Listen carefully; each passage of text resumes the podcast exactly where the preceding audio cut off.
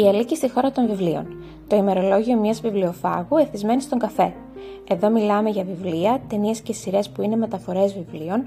Ταξιδεύουμε μαζί σε λογοτεχνικούς προορισμούς σε όλο τον κόσμο, μαθαίνουμε τα νέα του βιβλίου και άλλα πολλά σχετικά ή και άσχετα πολλές φορές με την αγαπημένη μας ασχολία, το διάβασμα. Σεζόν 2,5, επεισόδιο 2.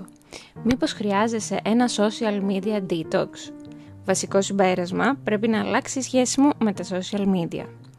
Το ήξερα, το διαισθανόμουν. Ήταν μια πολύ πραγματική κατάσταση η εξάρτησή μου από τα social media.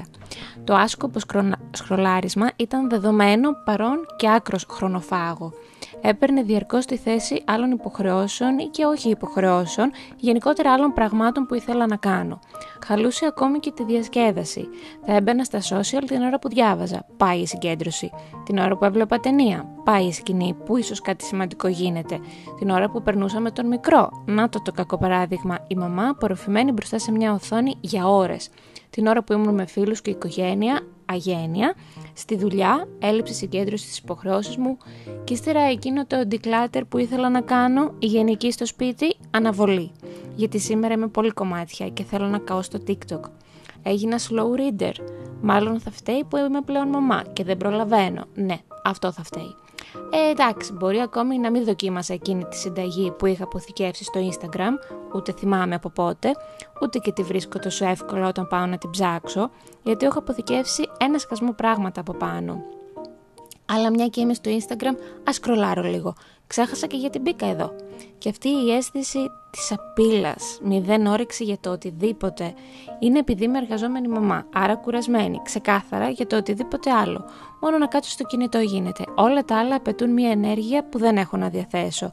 Ενώ αυτό δεν απαιτεί καμία ενέργεια. It's okay. Ήμουν πάντα λίγο πιο βαριά και αγύμναστη, αφού δεν κάνω πολλά βήματα εγώ μέσα στη μέρα έτσι κι αλλιώς. Ο ύπνος, κακός, ελαφρύς, γεμάτος πληροφορίες από τις χιλιάδες που έλαβα όσο ήμουν ξύπνια και σκρόλαρα μέχρι να με πάρει ο ύπνος στο TikTok. Ξυπνάω μέσα στη νύχτα από τον μικρό που έβγαλε μια φωνούλα ή τον άλμπους που βλέπει όνειρο και χτυπάει τα πόδια στην τουλάπα. Ας ανοίξω το TikTok για να με ξαναπάρει ο ύπνος και μια μισή ώρα μετά βλέπω αποσπάσματα από μια καμένη ταινία σε έναν καμένο λογαριασμό. Το πιο περίεργο ξέρεις ποιο είναι πως εκεί που νομίζεις πως θα πάρεις έμπνευση, στην πραγματικότητα η έμπνευσή σου, η δημιουργικότητά σου, το ξεκούραστο μυαλό που θα σκεφτεί κάτι νέο, όλο πνίγεται μέσα στην υπερπληροφόρηση. Κουράζεσαι χωρίς να έχεις κάνει τίποτα και άλλη μια μέρα φεύγει άσκοπα. Έχω πει ξανά και ξανά στον εαυτό μου να μην τα πιστεύω όλα αυτά που βλέπω στα social. Οι ζωές κάποιων ανθρώπων μπορεί να φαίνονται μόνο ονειρικές, ενώ δεν είναι πολύ διαφορετικές από τη δική μου, από τα δικά μου προβλήματα. Το έχω πει, όμως κάπου κάπως ακόμη με επηρεάζει. Δεν γίνεται να ζω τόσο μέσα από τα social, δεν γίνεται να είναι τόσο παρόντα στη ζωή μου. Χρειάζεται επιγόντως να μπει ένα φρένο, ένα μέτρο, πάρα πολλοί περιορισμοί. Αρχικά είπα πως θα κάνω digital detox, όμως συνειδητοποίησα πως δεν γίνεται. Πώς να το κάνω όταν δουλεύω πίσω από μια οθόνη για 8 ώρες τη μέρα, 6 μέρες την εβδομάδα. Εντάξει, δεν μπορώ να το κάνω αυτή τη στιγμή. Μπορώ όμως να κάνω social media detox.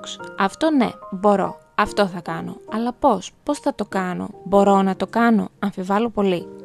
Η απόφαση ήταν μόλις μπει ο Αύγουστος και για μία εβδομάδα να μην έχω καθόλου επαφή με τα social, να κάνω ένα διάλειμμα. Μόλις ξημέρωσε η 3η 1η Αυγούστου, έσβησα το Instagram, το Facebook και το TikTok από το κινητό μου. Για να δούμε, θα τα κατάφερνα έστω για μία μέρα; Η πρώτη μέρα είναι λίγο περίεργη στην αρχή. Αισθάνομαι μία πάρα πολύ αισθητή απουσία, που βέβαια είναι μόνο στο μυαλό μου, είναι μόνο μια ιδέα. Στη δουλειά που κανονικά θα έμπαινα στο Instagram, θα μιλούσα λίγο με τα κορίτσια εκεί, παράλληλα θα μιλούσα και στο Messenger με τα κορίτσια, θα έβλεπα και μερικά story για να ξέρω τι γίνεται, τι έγινε το προηγούμενο βράδυ, το γνωστό FOMO. Αντί αυτού βάζω ένα audiobook και είμαι πάρα πολύ συγκεντρωμένη. Το μυαλό είναι πολύ καθαρό, δεν ζορίζομαι τελικά την πρώτη αυτή μέρα που δεν είμαι στα social. Είμαι και λίγο χαρούμενη με αυτό που κάνω για μένα. Είναι κάπως περίεργο. Το απόγευμα επιστρέφω στο σπίτι και κάνω ένα γενικό σημάζεμα στο σαλόνι που ανέβαλα πάρα πολύ καιρό.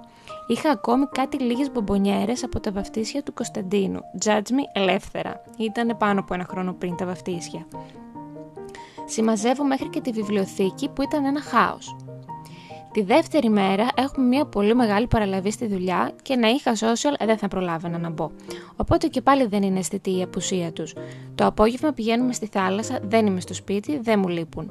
Αυτή τη δεύτερη μέρα παίρνω ένα καινούριο βιβλίο, το ξεκινάω επί τόπου, Πήρα ένα βιβλίο χωρίς να το ψάξω, απλά το είδα, μου άρεσε και το πήρα. Το έψαξα όταν έφτασα στη σελίδα 100 και το έβαλα στο Goodreads όταν έφτασα στη μέση. Ήθελα να μην επηρεαστώ καθόλου και από κανέναν, να διαβάσω όπως παλιά. Βλέπω καμιά σειρά στο κινητό και αποφεύγω το YouTube που δεν το έσβησα μεν, αλλά κάπως το αισθάνομαι σαν να χαλάω το detox, οπότε δεν μπαίνω τόσο και εκεί. Την τρίτη μέρα ίσως είμαι λίγο παραπάνω από όσο θα ήθελα στο κινητό γιατί είμαι στο Messenger που δεν το έσβησα γιατί δεν το θεωρώ social. Είναι το μέσο επικοινωνίας μου με τις φίλες που είναι μακριά. Παρ' όλα αυτά κάνω και άλλες δουλειές που ανέβαλα, βάζω και πλητήρια και διαβάζω αρκετό από το βιβλίο που πήρα την προηγούμενη μέρα.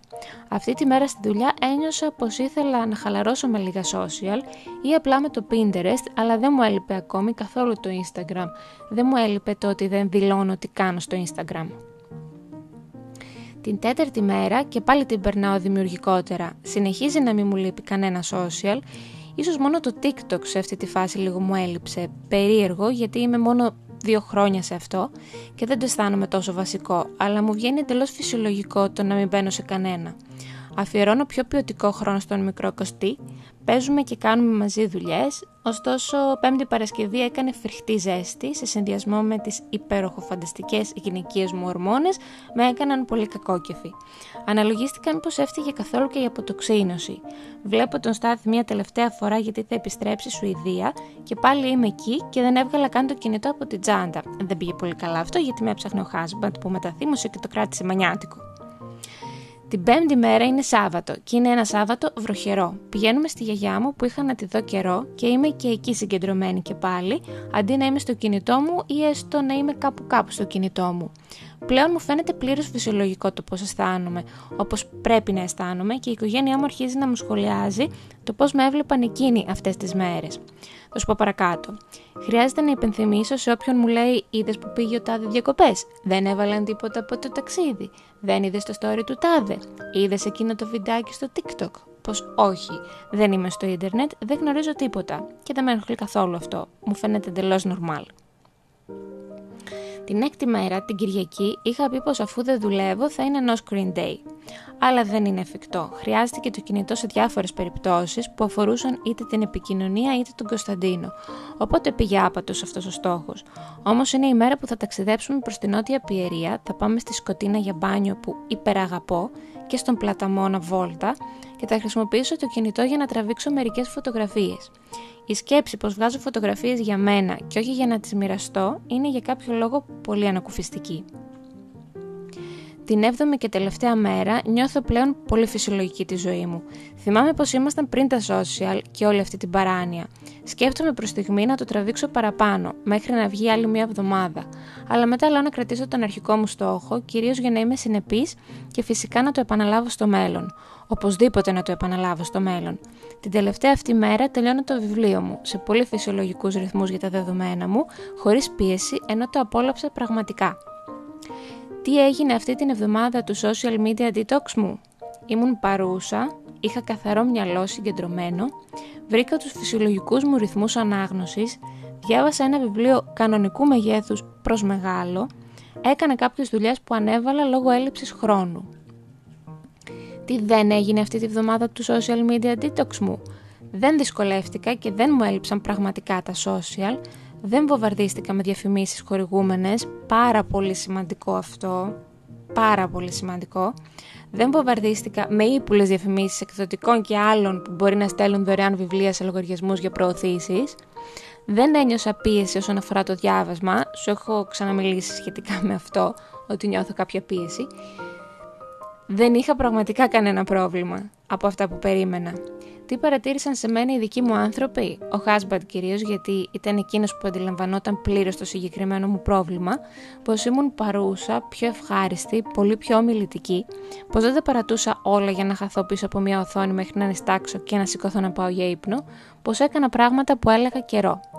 Και τώρα, Τώρα που επέστρεψα στα social, πλέον έχοντας γνώση πως έχω ένα πολύ πραγματικό πρόβλημα, θα σου πω πως αρχικά σκέφτηκα πως τελείωσε για μένα. Μου πέρασε και δεν θα ξαναείμαι όπως πριν. Όμως αυτό ίσως γινόταν αν διέγραφα τα social για τα καλά. Όταν επέστρεψα, ένιωσα πως δεν έλειψα ποτέ. Κάπως σαν αυτό που κόβεις το κάπνισμα και μετά κάνεις ένα τσιγάρο και συνειδητοποιείς πως δεν το έκοψες ποτέ, απλά το σταμάτησε για κάποιο διάστημα. Γίνεται να κάνεις ένα τσιγάρο κάπου κάπου και να μην θεωρείσαι καπνιστής. Να μην είσαι θυσμένος. Φοβάμαι πως όχι. Η πρώτη μέρα μετά το detox ήταν φοβερή. Πρέπει να, πρέπει να ήμουν πάρα πολλές ώρες στο Instagram και ένα ολόκληρο απόγευμα στο TikTok. Ιδίως μετά την απόσταση που είχα πάρει, ήταν τόσο απότομο αυτό που νομίζω πως γέρασε το μυαλό μου τρία χρόνια μέσα σε λίγες ώρες. Δεν είχα κανέναν απολύτως έλεγχο. Άφηνα το κινητό και το έπιανα πάλι στο καπάκι, ζούσα μια παράνοια. Την αμέσως επόμενη μέρα έβαλα όριο. Από μία ώρα στο καθένα και έπειτα το κινητό κλείνει εντελώς την εφαρμογή και πρέπει να περάσει από 12 τα μεσάνυχτα για να την ξεμπλοκάρει. Συνεπώς αποφεύγω έτσι το άσκοπο σκρολάρισμα γιατί δεν υπάρχει χρόνος. Το ρολόι αυτό το έχω αλλάξει μέσα στις αμέσως επόμενες ημέρες από μία ώρα σε μία μισή ή σε δύο. Οι δύο ώρες είναι πάρα πολλές, ακόμη και η μία μισή είναι υπερβολή. Μία ώρα είναι ό,τι πρέπει για να μην αισθάνομαι πως το μυαλό μου έγινε κοιμάς, αλλά και να θεωρώ πως πέρασα κάποιο σεβαστό χρόνο online.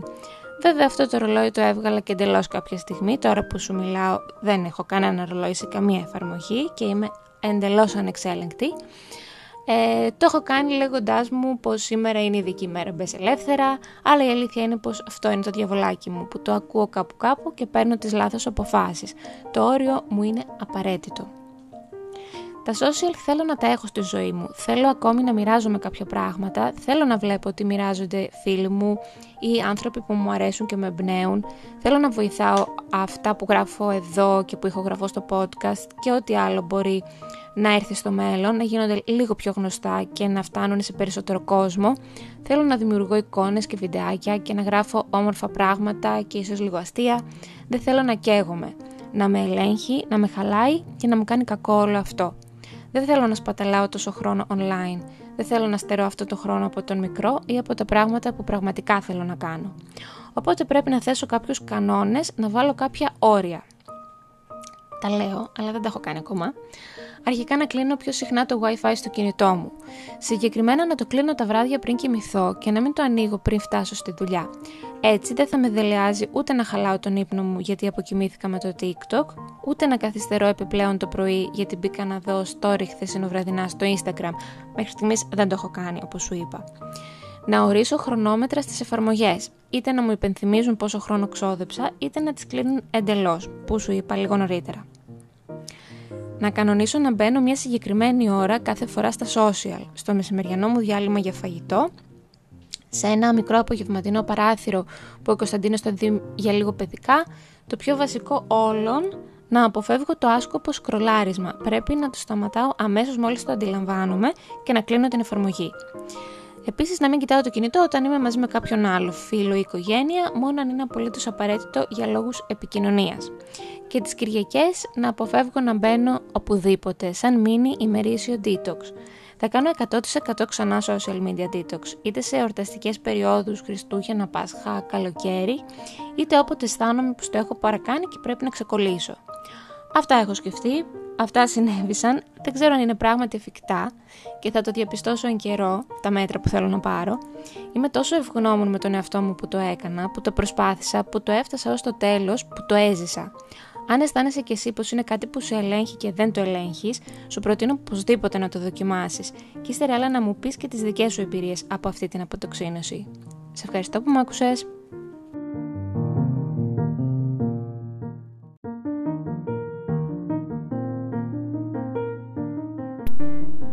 Μπορείς να βρεις το άρθρο που συνοδεύει αυτό το επεισόδιο στη χώρα των βιβλίων.